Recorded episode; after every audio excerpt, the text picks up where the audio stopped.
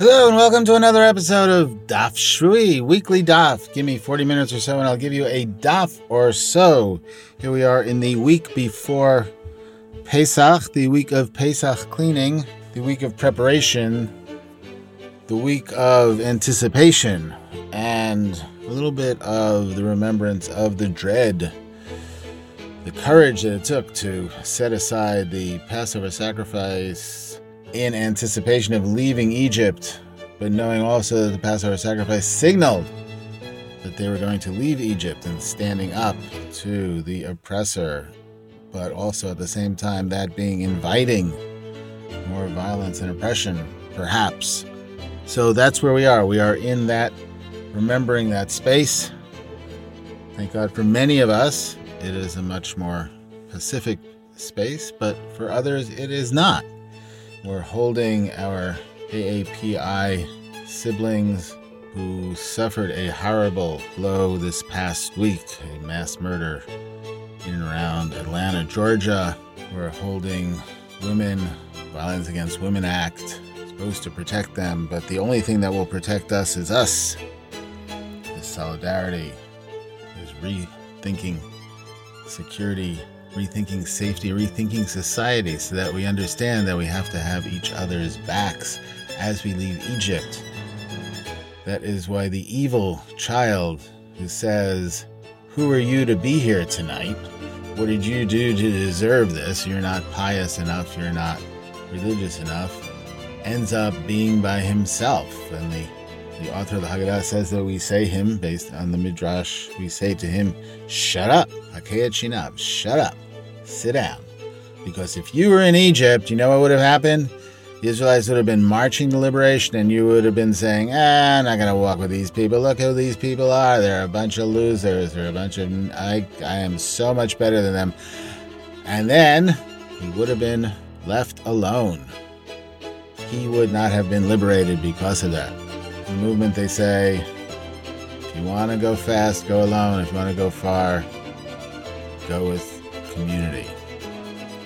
So this week, we hold all that together the pain, suffering, the promise of liberation, the cleaning for Pesach. Okay, and we are starting on 59b. 59b in the middle of 59b, we have a there's a lot to do this week because we're going to finish the parak. Yay! But 59b in the layout that was, of course, typeset and popularized and published in Vilna by the widow and brothers Ram Lodhi's 150 years ago at the Mishnah. Lo yiftach adam chalonotav lachatzer shutafin. A person should not open windows in his wall, the wall of his house, into a courtyard owned by partners. In other words, a courtyard in which there are many partners in the courtyard. Around the same courtyard, many different people have houses that lead out into the courtyard.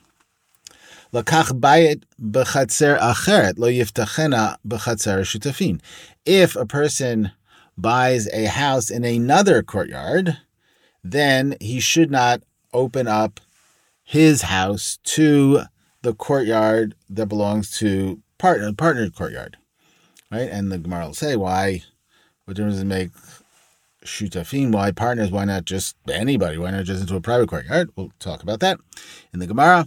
Bana aliyah al gabe beito lo yiftachen al chatzar shutafin. If he built a second story on his house, he should not open that story into the partner courtyard, and this has to do with the two reasons that are here, the two justifications for these laws are one is privacy, and two is actually causing more foot traffic in the courtyard, and therefore causing people who actually live in the courtyard to uh, to take a longer time to get home or being impinged by the extra foot traffic in their courtyard. If person opens his builds a second floor and lets all the people go through his courtyard, or has another entrance into the partner the courtyard that is owned in partnership. So if he buy if he builds a second story on his house, he should not open it into the partner courtyard. Courtyard, own the joint courtyard. That's a better word in the English language. Ella imratza boneh cheder lifnim mi beito uboneh aliyah al gabe beito upotcha letoch beito. But if he wants to, he could build an extra room inside his house, which just opens up into his house and not into the courtyard, or he can build a second story on his house in such a way that it also just opens up into his house and not into the courtyard.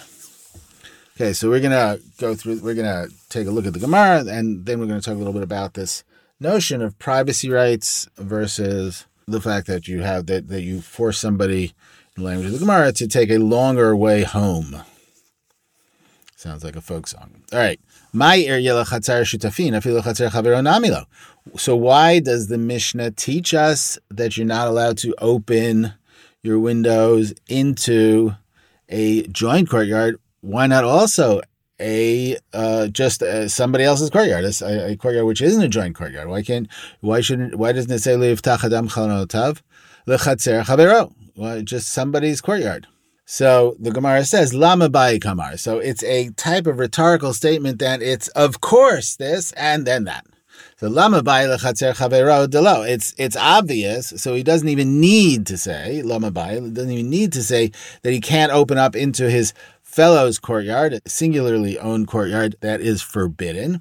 But opening up into the joint courtyard, de amarle, that he would say to them, the amar laho that he would say to them, self self What difference does it make to you? You would have to, in any way, be modest or, or, from me when you are in the courtyard because we're already part of a joint courtyard. So therefore, I could see you, you could see me.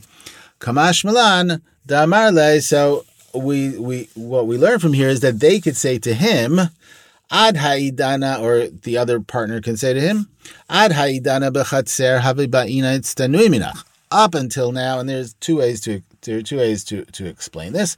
Up until now, in the courtyard, I had to protect myself, be modest from you. I had to hide myself from you. The Aramaic itztanui doesn't tra- it doesn't translate directly into the English. It would be I would have to modest myself, right? I'd have to hide myself. I'd have to be act in a modest way or or whatever in that sense.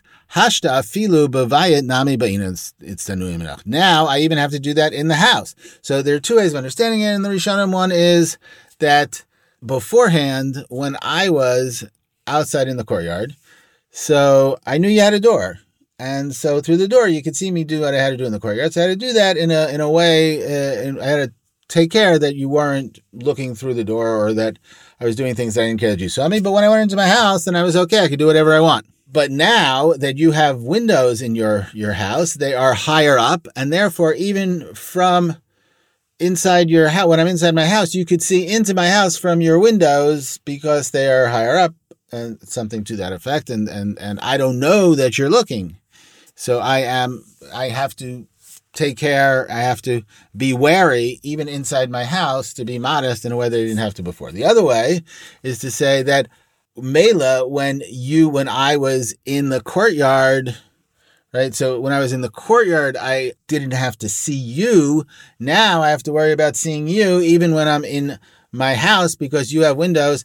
And so therefore that is the so that that is the issue. So the the issue is an issue of privacy and the question is whether it goes which way it goes. Okay. So we'll talk about the whole privacy. What is at stake in privacy what what is it is it just simply modesty or is there something else? And we'll talk about that in a minute. So it happened that there was a person who opened up windows into a joint courtyard. So he came before Rabbi Shmuel bar Rabbi Yossi. Amar lo b'ni. So Rabbi Shmuel bar Yossi said, you know what, it, you have a chazaka because here, if the person didn't, if you open a window into a joint courtyard and the other person sees that you're doing it and doesn't immediately object, that's the svar, that's the theory, then it's considered as if uh, you did it with permission. So therefore, you have uh, a claim to keep it there. So then he went before Rabbi Chia, another Eretz Yisraeli Tana, Palestinian Tana. Amar Yagato Patachti Yagato Stam. So Rabbi Chia actually has another approach. He said, you know what? You went to the trouble of opening it, so now go to the trouble of closing the windows. So therefore, Rabbi Chia is saying, no, that's not considered just because you did it. It's not considered an immediate chazaka if the other partner in the courtyard does not immediately object. Amar Rav Nachman v'listom la'alter habi chazaka she'in adam asush sotmim oro b'fanav v'shotek. Rav Nachman says about this that actually, if I have a window that opens into the joint courtyard, and then you come along and you build something right in front of it so that the window doesn't work, Rav Nachman says, if I don't immediately object, that's considered an immediate chazaka, an immediate claim for ownership. Why? Because a person would not allow somebody else to block his window, to block out the light, and be quiet. So if the person was quiet, so therefore it is a signal of acquiescence. If a person buys a house in another courtyard, back to the Mishnah, you should not open the house let uh, create a doorway of the house into the joint courtyard. So apparently, a person who lives also in the joint courtyard. My time, why? Because he increases the foot traffic in the joint courtyard. So therefore, it's harder for people who live in that courtyard, who have houses in that courtyard, to to get around. So he increases their, he, he forces them to lose time. He increases their annoyance. Ema Sefa. So let's what is let us read the end of that of the Mishnah, Ela imratza boneh et hacheder lifnimi beito, uboneh aliyah al gabe beito. But if he wants, he could build a room inside his house and build a second story on top of his house, right? That says Mishnah. So he says, but does that not also make the, you know, add foot traffic? Does not also make him take him longer to get home for the, in other words, the other partners in the joint courtyard? Amar Rav Huna, my cheder shel chilko b'shnayim umay aliyah aftari. So he says, what is a cheder? It means just that he didn't add anything on. He just took one room and divided it in two. And what is a loft? It's a loft, right? It's a second story. So it's an inside, an inner floor that's kind of like a, a duplex in a certain way. So it's not adding anything the outside. It's just adding on the inside. Okay.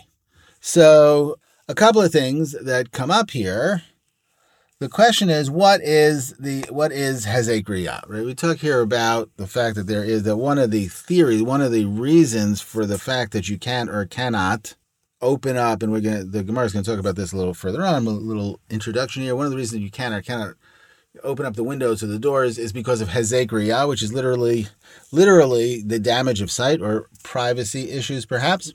It seems to be that at, at base it's a modesty issue in the sense that I don't want somebody to see me doing stuff, but it's larger than just than our modesty issue. And that is not just about seeing someone naked or engaged in prurient or scatological activities, but merely seeing what they're doing. There's a political element here, or kind of a once removed political element. And I just want to read a little bit from Amy Russell's great book, The Politics of Public Space in Republican Rome.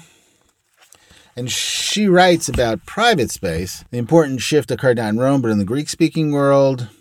By the time they appeared in Rome, forms, there are certain architectural forms, not only formed the architecture of the Hellenistic palace, a space harder than most to pin down as either public or private, and that's actually important. People know there's a wonderful at the Getty Museum here in Los Angeles, there is a restored Roman palace from Pompeii in which you can see the private, which is public, and the public, which is private, which is ba- which in which on which type of construction. I think the uh, Tosefta to the first Mishnah in Shabbat bases its notion of Carmelit and Rishut Yachid and Rishut Rabim, and that there are spaces which are fluid between public and private. It's not that it bases on it, but it's that kind of reality of inside, outside, and, and the fluidity of inside and outside. So Amy Russell writes, a palace is simultaneously the king's private domain and the space of public and political life. As my investigations in public space later in the book will show, Roman patrons found that allusion to the Hellenistic world of monarchs living in unimaginable luxury between public and private was particularly successful in creating space which they could manipulate to their own ends. Features like screens of columns in private houses were doing far more than referencing public architecture and would be just as fair to say that their public equivalents reference their domestic popularity. Space, which was neither entirely public nor entirely private, was not confined to the house, but extended into non domestic space as well. And she goes on, and later on, she talks about some of these architectural elements is that where, you know, you could see into the house. So does that make that part that you can see, like the living room, the triclinium, a public space, but you couldn't see into the bedroom? So where does public and private And So those are the questions that come up with. So that that's part of the background or the context for these questions of privacy. Right? What is supposed to be private? Is eating private? Right? Is sex private? Is going to the bathroom private? Where does the line? Where is the line drawn? And that line is sometimes drawn in these, and it's in in these palaces.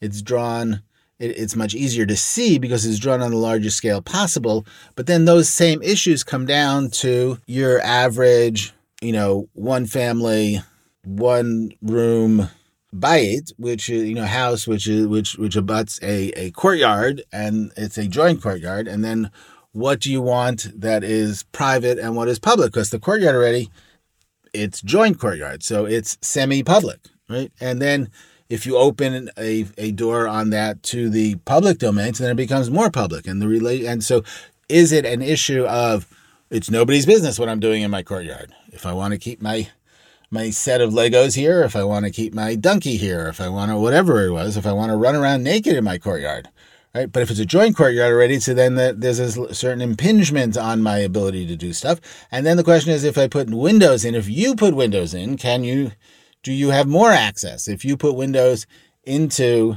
a private courtyard to get light? But then again, I have to be worried about you seeing me.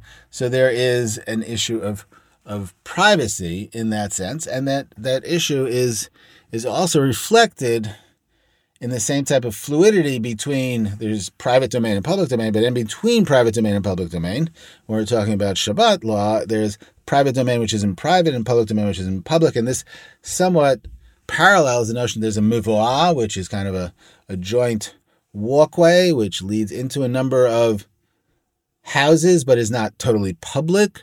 There is, you know, the the uh, notion of the Carmelit, um, which is outside, like a, a a an untended orchard or a valley where, where everybody can go, you know, theoretically, but you, can't really walk through there. So it's public, but not public. So all those issues come together with this, together with this issue of Hezek Re'iyah, which seems to be just a concern starting with modesty, but my business is my business.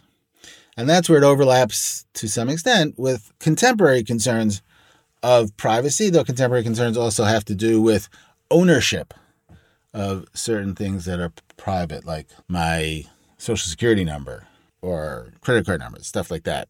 But also like health insurance, health information, which I own, but and actually have an economic value. So that's taken another step further. But let's say they had no economic value.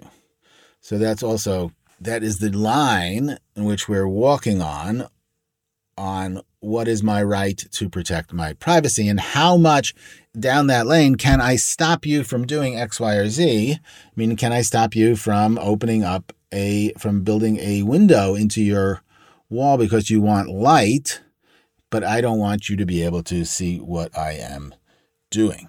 So that's the background here, the background of this, these whole, this whole concern for Hezek Okay, so now we're up to the next Mishnah. Lo yiftach, and we're going to come back to this Hezek Re'iyah further on. Lo yiftach adam lachatzer hashutafin petach kineged petach v'chalon kineged chalon. A person should not open, right, create in a joint courtyard a kind of a, a doorway which is opposite a doorway and a window opposite a window for privacy reasons, right? If I if my doorway if my door is opposite your door, so I can look right into your house. If my door is opposite your wall, so I can't look right into your house. It's easier for you to be private. If it if there is one, if there is a small doorway, should not make it larger. And if there is one, he should not make it into two doorways. Okay, well, uh, the reason for that is not totally clear here, but it will be clear further on. It has to do with the fact that that we learned in the in earlier sugyot that a, every person in a joint courtyard gets four amot, four cubits, like six feet, let's say, in front of their doorway. So if you have a small doorway, so then if it's less than four cubits, and then you make it larger so that it's eight cubits, then you get more, you can make a claim to more space in the courtyard. But you're allowed to put a doorway into the public domain, even if it's opposite another doorway across the way in the public domain, and also windows, because there the theory is that it's the public domain. So people are going to walk by and look inside anyway. So there is, so you've lost your right to privacy there. If it was a small doorway, you can make it bigger back in the courtyard. And if it's one, you can make it into two. Minahani, so the Gemara starts interrogating this Mishnah. Minahani Mili, what are we talking about? Amar Rabbi Yochanan da Amar Kra. So where what is the basis for this? Amar Rabbi Yochanan da Amar Kra. So Rabbi Yochanan says because the it says in a verse, Vayisa Bilam et Einav Vayar et Yisrael Shochen L'Shvatav. Right in Bamidbar, when Balak the king called or hired Bilam to curse Israel as they were coming out, and God didn't let Bilam curse Israel. And at the end, when it's final and the climax, when he finally is going to give them the, the, the curse and ended up with the blessing, the Matovu Olecha Yisrael, how great are your tents, Israel. Um, he starts with Bilam raised his eyes and he saw Israel residing according to their tribes. Mara. So what is it that he saw that so amazed him? What he saw was that the the doorways of their tents, the openings of their tents, were not opposite each other, so that they couldn't see into each other's tents. Amaru, He said, "Oh, you know what? These people, it is worth are worthy of having the divine presence reside amongst them because of their attention to the issues of privacy." All right, if it was a small opening, you shouldn't make it larger. So Rami Bar Chama Rami Bar Chama, his theory is Bar Dalid lo lishave bar tamne de kashakel tamne b'chatzer. If it's four amot wide, he should not make it eight amot wide. Why? Because then he can take eight amot from the chatzer, from the courtyard. Aval bar tarte lishve bar arba shapir dami. But if it's only two amot wide, then he's allowed to make it four amot wide. That's okay because everybody gets four amot in the chatzer. Amarle Rava, Rava replied to him, Matzi Amarle bepitcha zutara matzina litzdanui minach, bepitcha rabba la matzina litzdanui minach. So he says, we could say to him that in a smaller doorway, I can hide myself from you. In a larger doorway, I can't hide myself from you. So therefore, you should not make it larger, even if it's two to four right? Because then you're once again impinging on my privacy rights. All right. Echad lo yasenu So if he has one doorway, he shouldn't make it two. Savar Rami bar Chama bar arba lelishve trey bar bnei tarte tarte. So Rami bar Chama says that this means if you have one that is four amot wide, you should not make it into two that are four amot wide. Bnei tarte tarte. Dikashakel tamne bechatzer right? So you shouldn't because if you have and if you have one, if you have two, then you can leave them as two. But because if you have two that are four amot wide, you get eight amot in the chatzer, which is more than you should get. In other words, you're impinging on somebody else's not their privacy rights, but their rights to the joint courtyard. Aval be arba, arba shapir dami. But if you have one that is eight, you can make it into four because four is okay. Four is four is good. Amarle Rava matzi b'chad pitcha matzinetz denui minach betray lo matzinetz denui minach. Rava says you don't have to go through all the math, just like we said before. When you're making more than one doorway, it's a privacy issue. One doorway, so I know where you are, and then I could, when I'm around in the courtyard, and I know that you're in your house, so then I could hide myself from you or hide what I'm doing from you. But when it's two, so then I can't hide myself from you. Aval poteachu, finishing off the Mishnah, the comment on the Mishnah, Aval poteachu l'rishut rabim petach kineged petach. Da'amar le sof sof habayit itztanui mibnei rishut rabim.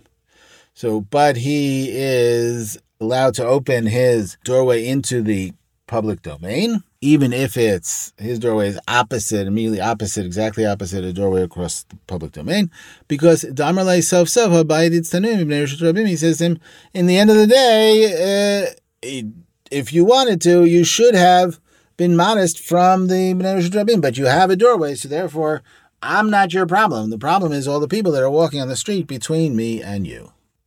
Okay, next Mishnah. Now we're cooking with solar. Ein osin rabim borot shichin ume'arot. You're not allowed to dig a space, an empty space under Rishut Rabim, under the public domain, whether it is for cisterns or other types of water catcher water holders. Shichin Marot, we've seen these before. The Barot Shichin Marot, their length, lengthy or, or, or wider.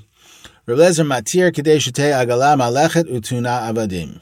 Utuna Avanim. Rebelezer says, Rebelezer says it's okay. He permits it as long as a wagon which is filled up with stones can ride over it and not fall through and it won't collapse. Mishnah continues. We'll talk about what's the reasons there. The Mishnah continues. Ein motzin zizin rabim ela im ratza kones l'toch shalo umotzi. Person is not allowed to build protrusions into the public domain. Right? We had zizin zuztrot are, are like balconies. Um, we had zizin uh, last week. Unless unless he wants he can move his house or his wall further into his own property and then build a protrusion onto the outside. But if he bought a courtyard and there are already protrusions or balconies, then he this is already in his ownership and it's okay. You can't force him to stop. So now here we're talking about we're moving to the relationship between a private person and a public domain, as opposed to relationships in a joint courtyard between two private people or a person in another private courtyard. But um, here we're talking about the public. And what is the public? Okay, Rabbanan and the rabbis, what do they say? What does the first voice in the Mishnah mean? Zimnin demafchit So the sages are looking forward and they're saying that perhaps in the future the ground will be weakened and then it'll collapse. So the person who's building the uh, the cistern underground has to take that into account. Now this brings up in my in my mind, um, perhaps somewhat associatively, the Gemara in Bava Kama, interesting about Gemara in Bava Kama, which says uh, based on the it's uh, commenting on the Mishnah Lo Yisakel Adam Rabim. So this is somewhat similar. A person is not allowed to throw rocks, should not throw rocks from his domain into the public domain. This is on um, 50b in Bava Kama it happened that a person uh, was throwing rocks from, clearing rocks from his domain into the public domain. Umitzao chasid echad, and a chasid found him. So chasid is, you know, kind of a person who, who is supererogatory, a person who, who goes beyond the letter of the law. Amarlo Reka, he said to him, you empty one. In other words, idiot. Why are you clearing rocks from a domain which is not yours to a domain which is which is yours? So the guy, the owner of the private domain, made fun of him, laughed at him. What are you talking about? From a domain which is not mine to a domain which is mine. I own this domain, and I'm throwing it out as a domain that nobody owns. Liyamim nitzrach limkor sadeu vayamalech botor shut rabim v'nechshal avanim after a while, he was forced to sell his field, the field that he had cleared of rocks. And he was walking in that public domain and he tripped over those rocks that he had thrown out into the public domain. Amar, Yafeh Amar Leoto Chasid. So then he said, probably to himself, that Chasid, what that Chasid said was correct.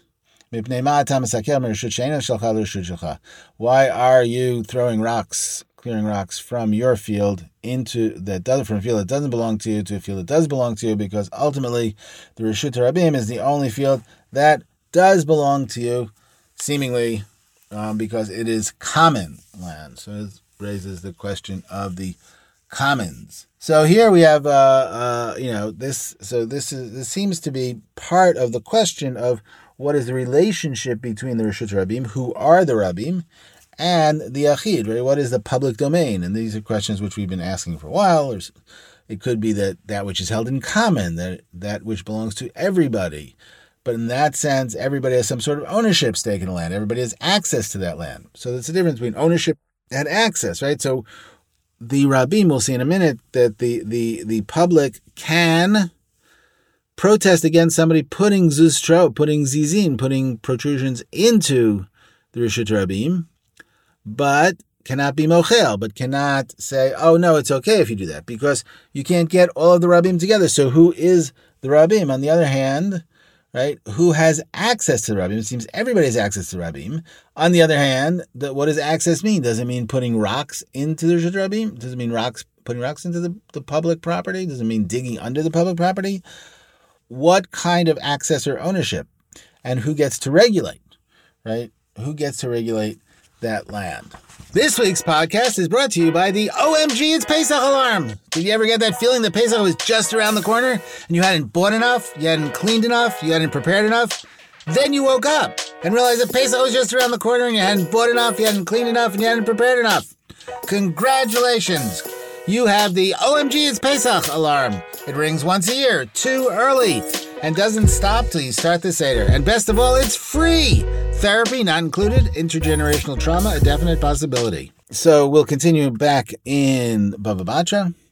Ein motzin zizin ugzustrot on interrogating the Mishnah. One is not allowed to build protrusions like um, and and uh, balconies out over the Rishut Rabim. Rabbi Ami havale ziza dahavanafik lemavoa. So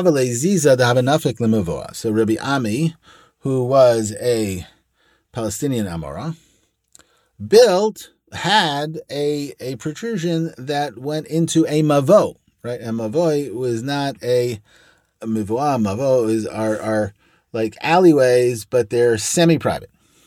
They only lead into a number of houses, and they're not open completely to the public. But how gavra nami haveleziza davim mafik the Rishut Rabim, and there was another guy who also had a protrusion, some type of protrusion, which went out into the public domain. Havakum of Akveil Ibn Rishut Rabim. So those folks who were in the Rishut Rabim, the masses, the public, wanted to stop him from, from building that and said, no, take that down. So they came before Rabbi Ami. Amalei Zilkotes, and Rabbi Ami said to him, yeah, they're right, cut it down. Amarle, smart guy, so he said to Rabbi Ami, Vahamar Nami don't you also have a protrusion which goes out from your property into the property of the Mavo? So Amarle, and most of the, a lot of the Girsot, they add their Amarle, which is good for the flow and the rhythm. Amarle, Didi lemavoa mefik. Mine, my protrusion goes out into the Mavoi. Right, not into the public domain, but into the semi-private domain. B'nei mavoa ah, mechalin gabai. And the other people who live in the Mavo, forgave me. In other words, they, they allowed me to do this.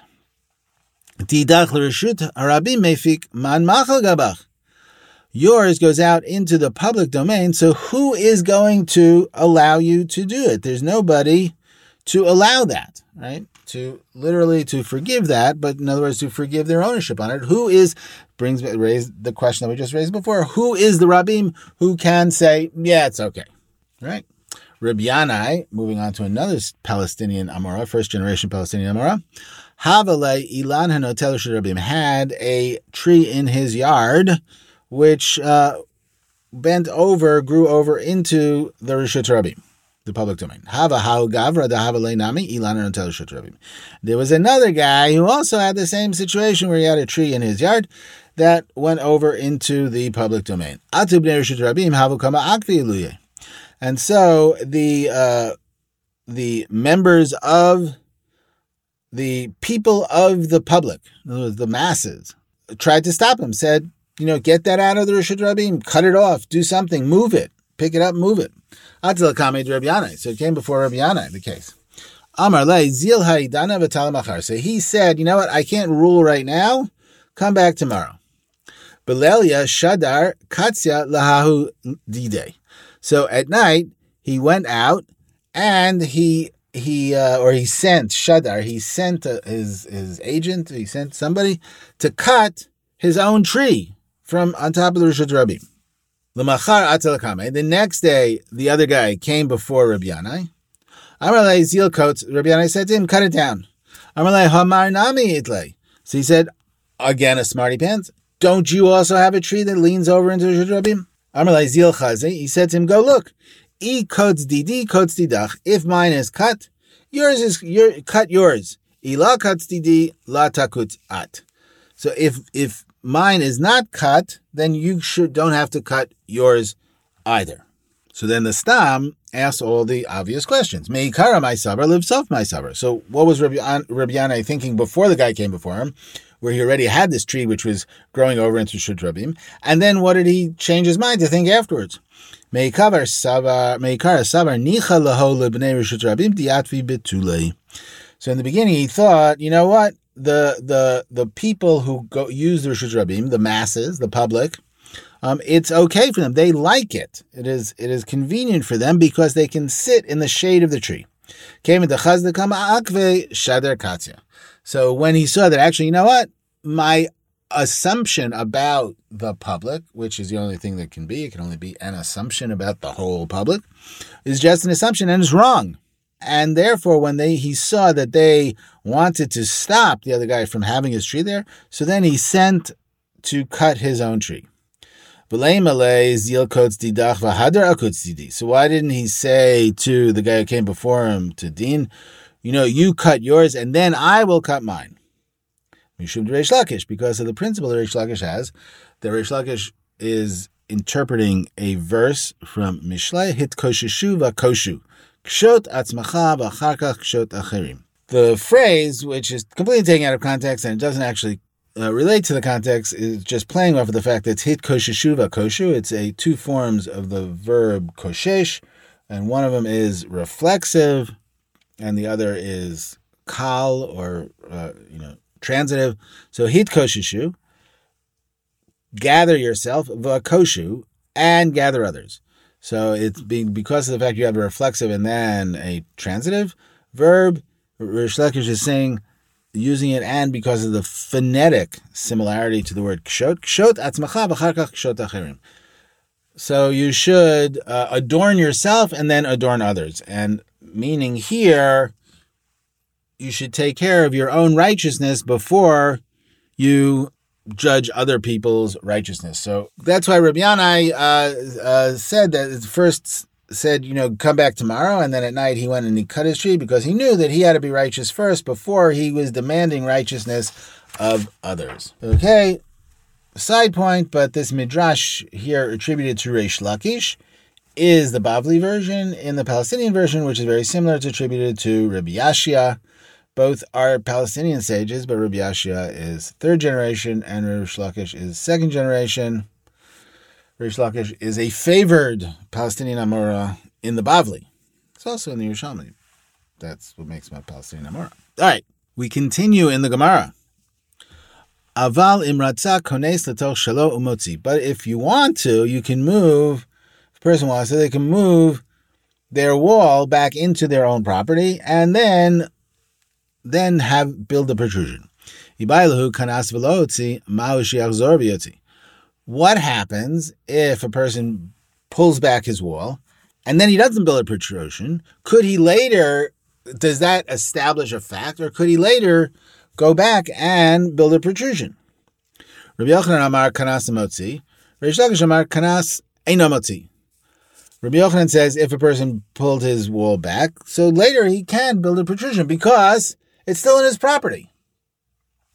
Reish Lakish says, no, if he pulls it back, he can't build a protrusion later because he's established a set of facts, and people walking down the Rishut Rabim are already used to the fact that that that wall, that part of the property which is outside the wall, is kind of for public usage, and therefore, if I go by on my uh, camel or my horse cart I'm not. I, I I don't take into account that there could be some thing, some overhang that could uh, hit me in the face. Right. So this is kind of like so. In other words, like we've started getting used to using that extra foot and a half or whatever it is at the end of the plant, which is like the meitzarim, like the boundaries of a field, which are open for public use and not necessarily belonging to the owner of the field. Amarle, okay, we continue. Amarle Rabbi Yaakov le Rabbi Yirmiyah bar Tachlifa. So Rabbi Yaakov said to Rabbi Yirmiyah bar Tachlifa, Azbaralach lahotzi kuliyama lo pligi demotzi. Ki pligi lahachzir ktalim lim koman. So I will argue the following. Everybody agrees that if you put your wall in and then you didn't build a protrusion, later on you could build a protrusion. The question is only whether or not you can return the wall to its place. The ibcha itmar, and and there are those okay, and then there are those who say who hand down the original back and forth with Rabbi Yochanan and Reish Lakish by saying Rabbi Yochanan Amar Eino Machzir. Rabbi Yochanan actually is the one who says that you cannot return, and here we're talking now about walls. You cannot return the walls to where they were. Reish Lakish Amar Machzir. Reish Lakish says you uh, can return the walls to where they were. Rabbi Yochanan Amar Eino Machzir Mishum Rabbi Yehuda. And Rabbi Yochanan says you cannot return the walls to where they were because of what Rabbi Yehuda said. Damar Rav Yehuda Meitzer Shechziku Bo Rabim Asur Lekalkalo. A border of your the boundary part of your field that we just mentioned that came under the ownership, the chazakah, the usage ownership, the the right of usage of the public, you're not allowed to, Rabbi Yehuda says, you're not allowed to destroy that, right? So if, if everybody's using the borderline, the border strip of your field as a path, you're not allowed to then put spikes in it, right? Reish Lakish Amar, Reish Lakish says, machzik, machzir, you're allowed to put your your wall back out. Why? Hanimili hecha deleka ravcha. Hacha ha'ika ravcha says where the because that's talking about a place where there is no where there's no space. But here we're talking about a place where there's a wide space, so that if you put back your walls, so it's not going to actually mess up the public in that great a way. All right. Lakach chatzer. So we go on. Interrogating the next line in the Mishnah. Lakach chatzer ubazizin ungzuz turot.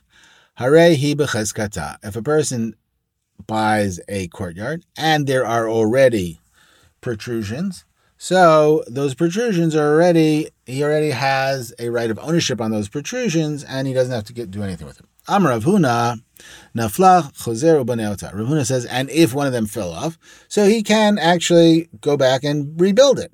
Right? In other words, you can't say it fell off. Ah, now you lost. Now you lost the, the permission. Now you lost the right to have that. Meitive Stam quotes another text in order to challenge this. Ein ve'ein ve'ein One cannot put kind of whitewash on the outside of the house, or mechayrin is like carve carvings, and mefaychin is a way of finishing the outside stones in this time, in our days. But if he bought a chatzer, a courtyard, which already was had this kind of whitewashing, or this engraving, or this way of finishing the stones, so that is already established, and he doesn't have to undo it. But if it fell down, he cannot rebuild it in that way.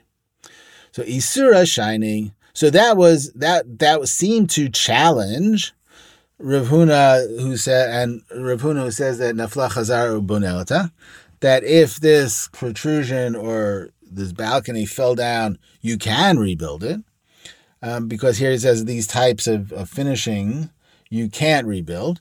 So the Gemara says, so the Stam says no, because it's different, because that's a prohibition. Right? There's no prohibition. The only prohibition against building a, a, a ziz these protrusions is because it goes into Rishut Rabim. It's not in and of itself a problem. Here, it's in and of itself a problem. And why? It's not. Lo yasud adam et beito besid vim irev bochol oteven mutar. We're still not up to actually the why.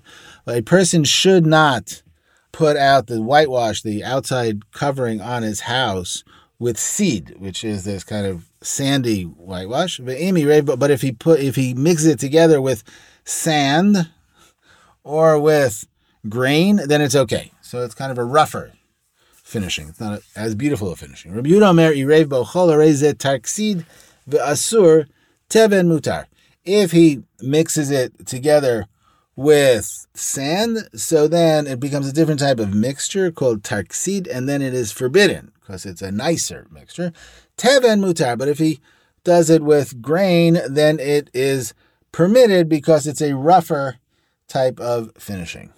And now we're going to get to the why. Rabbanan.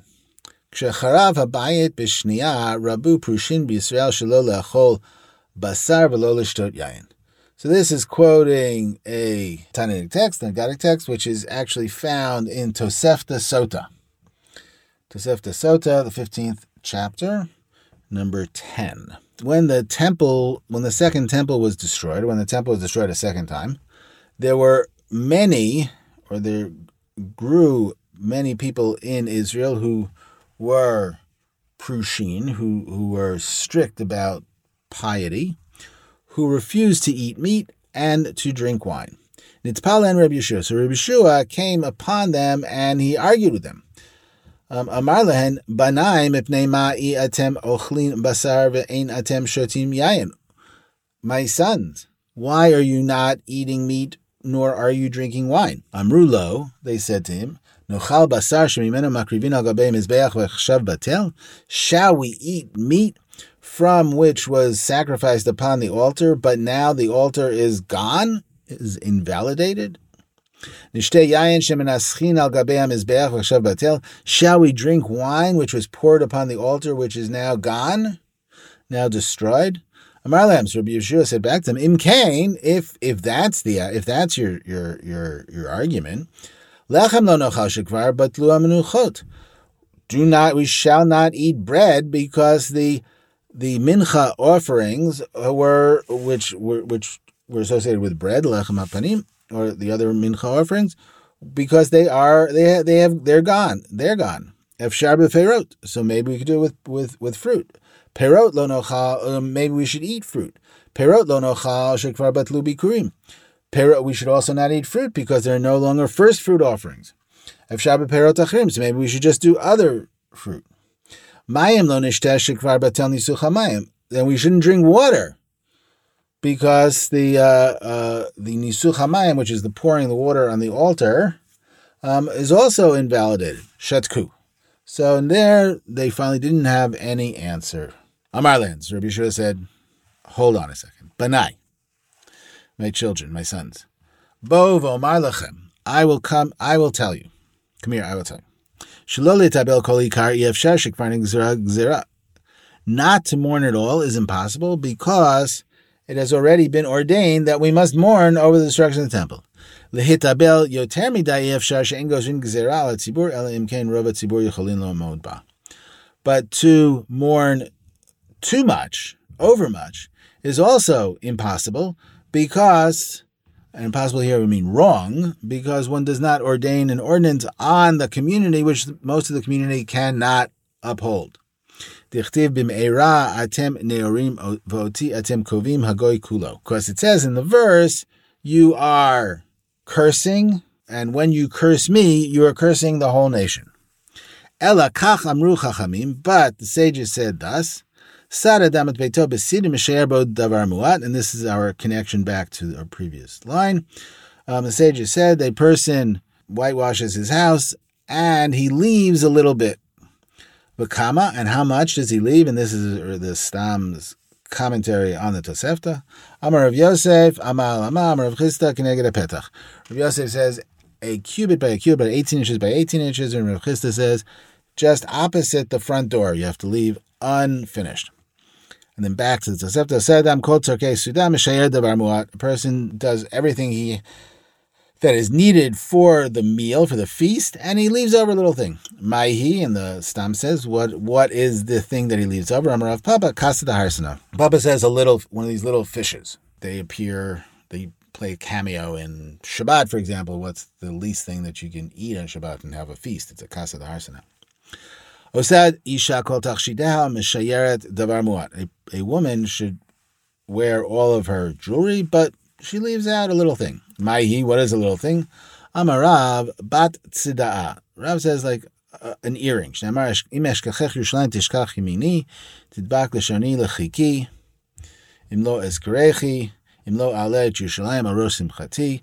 If I forget Jerusalem, my right hand should be forgotten. My tongue will cleave to the roof of my mouth if I do not put Jerusalem at the Rosh Simchati, at the head of my my my joy. My al Rosh Simchati. So what does Rosh Simchati mean?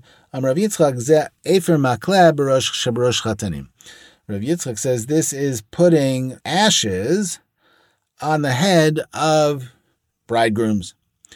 Amar le Rav Papa Abaye Hecha Manachle. So Rav Papa says to Abaya, where do you put the ashes? That's the whole question. Where do you put the ashes? Bimkon tefillin, at the place where you put the tefillin. Shneamar lasum le'evlei tzion lem pe'er tachat efer. To do it, to put on the mourners of Zion, so that they will have pe'er instead of pe'er, which is glory, instead of efer, which is ashes.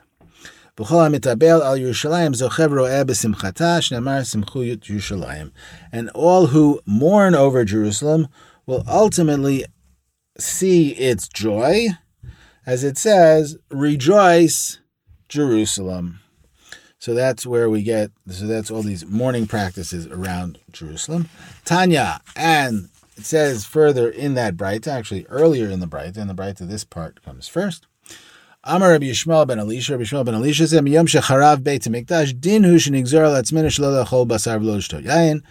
Shmuel ben Elisha said, "From the day that the temple was destroyed, it is it is appropriate, right? We should that we should ordain on ourselves not to eat meat and not to drink wine. Ela gzeral tzibur elam kein robet yecholin But we cannot ordain an ordinance on the community which most of the community cannot uphold. ומiyom shepashta malchut הרשעה שגוזרים עלינו גזירות רעות וקשות ומבטלת ממנו תורה ומצוות, ואין מנחת אותנו להיכנס לשבוע הבן. And from the day that the evil kingdom spread out and ordained various ordinances, evil ordinances and difficult ordinances, and stopped us from learning Torah and keeping the commandments, and does not allow us to gather together for the week of the sun, meaning the seven days leading up to the Brit Milah, the circumcision on the eighth day, the Amrile Yeshua ben, and some people call it Yeshua ben, the salvation of the son. We should say that uh, it would be appropriate that we would ordain on ourselves not to marry and have children. And then it would end up that the seed of Abraham, our father, was destroyed by itself. But rather leave Israel alone, and it's better that they would would sin or they would they would transgress by accident and not transgress premeditatedly. In other words, we should do some of these things, but most of the people can't do these things, so we will not make it into an actual ordinance. There's great wisdom here, but it, their wisdom goes in two different ways. One saying that, well, you have to be moderate, right? You have to, you have to know that there, you know, you can't think bad things happen, terrible things happen, and therefore the instinctive reaction is to cry out and say, cry, cry out and act in such a way as to completely protest those actions, right? To say, to go full force and say, we're not going to have children, we're not going to eat meat, we're not going to drink wine, we're going to destroy ourselves because the temple was destroyed. And the moderate says, no, you can't do that because people can't actually do that. Let's do something symbolic. The other way of reading this, which I think is deeper here, is that actually we have to play the long game. If we run right into the the mouth of the of the tiger, we'll get eaten. But if we play the long game and we recall and we remember that actually we are mourning for the destruction of the temple, right? If we recall and we remember the injustices until the moment in, at which we can repair the injustices. So that is playing the long game. That's a much more powerful move. It's like the Midrash about, and this is topical with Pesach coming up, this Midrash that Miriam said to her that Miriam's father, Amram, left Miriam's mother. Midrash it says that and says that Miriam's father left Miriam's mother because Pharaoh ordained that all right in the first chapter and second chapter of Shemot of Exodus that the that all children who all male children who are born to the Israelites will be thrown in the sea, shall be killed. Right? And so uh, Miriam's father Amram said to Miriam's mother, Yocheved, you know what? So therefore, I'm going to leave you. We're not going to have any children because why should we? Why should we birth children to death? And Miriam ran after Amram and said, What are you doing? You're being worse than Pharaoh. Because Pharaoh just said that condemned all male children. You're condemning both male and female children. But actually, we have to have faith and we have to have children and we have to have faith that those children will lead to liberation. And of course, Amram and Yocheved gave birth to Moses, who started the liberation. So we have to have faith. It's also wonderful. I remember Valarie Kaur says that when we were, I think it's her, when we were, they thought they buried us. They didn't realize we were seeds. There's actually a midrash that says that there's a whole story of how the women seduced the men so that they would have children, so that they would grow up, that they would grow up for liberation. But the children, they planted the children in the ground, and the ground took care of them, and then they grew in the ground, and then they took them home as as as adults, so that they would bypass the Egyptian guards. Right, it's a wonderful. But that's the notion of when they plant, when they tried to bury us, they didn't realize we were seeds and we grew. And I think that that's part of this wisdom here talking about the fact that we should not stop living. We should go on living, but we have to nurture that longing for liberation within us. Whether we call that liberation the temple, or whether we call that liberation going out of Egypt, going out of the, the narrow places, whether we call that liberation, liberation, justice for all, we have to constantly nurture it. And even though we can't get everything tomorrow, we have to realize that it is the long game which we are playing. And, and ultimately, we are going to get there only if we get there together. Salka Pirka, we have finished this chapter. Yay! It's been a pleasure. Okay, so uh, at the end of every chapter, we have a siyum the details of which have not been totally worked out yet. So next week we'll probably continue with the fourth chapter, and then we'll do our little uh, Siyum interview later on when I get my act together. But it's been a pleasure going through this chapter with you, and I hope you join us for next chapter. My name is Aryeh Cohen. You can follow me at Irmiklat, I R M I K L A T. That's I R M I K L A T, Irmiklat. I want to thank, of course, my wonderful producer, Eli Unger Sargon whose patience is boundless. Check out his podcast, Four Cubits, with Jeff Helmreich, in which they are discussing important issues of the day right now, talking about racism, anti racism, anti blackness, and the like from a philosophical perspective. I want to thank, of course, my wonderful Chavruta, Charlotte Fonrobert, and the Communications and Strategic Development Department of Daf Shavui, Shachar Cohen Hodos, who is responsible for the wonderful logo, the wonderful Daf Shavui logo. Thank you.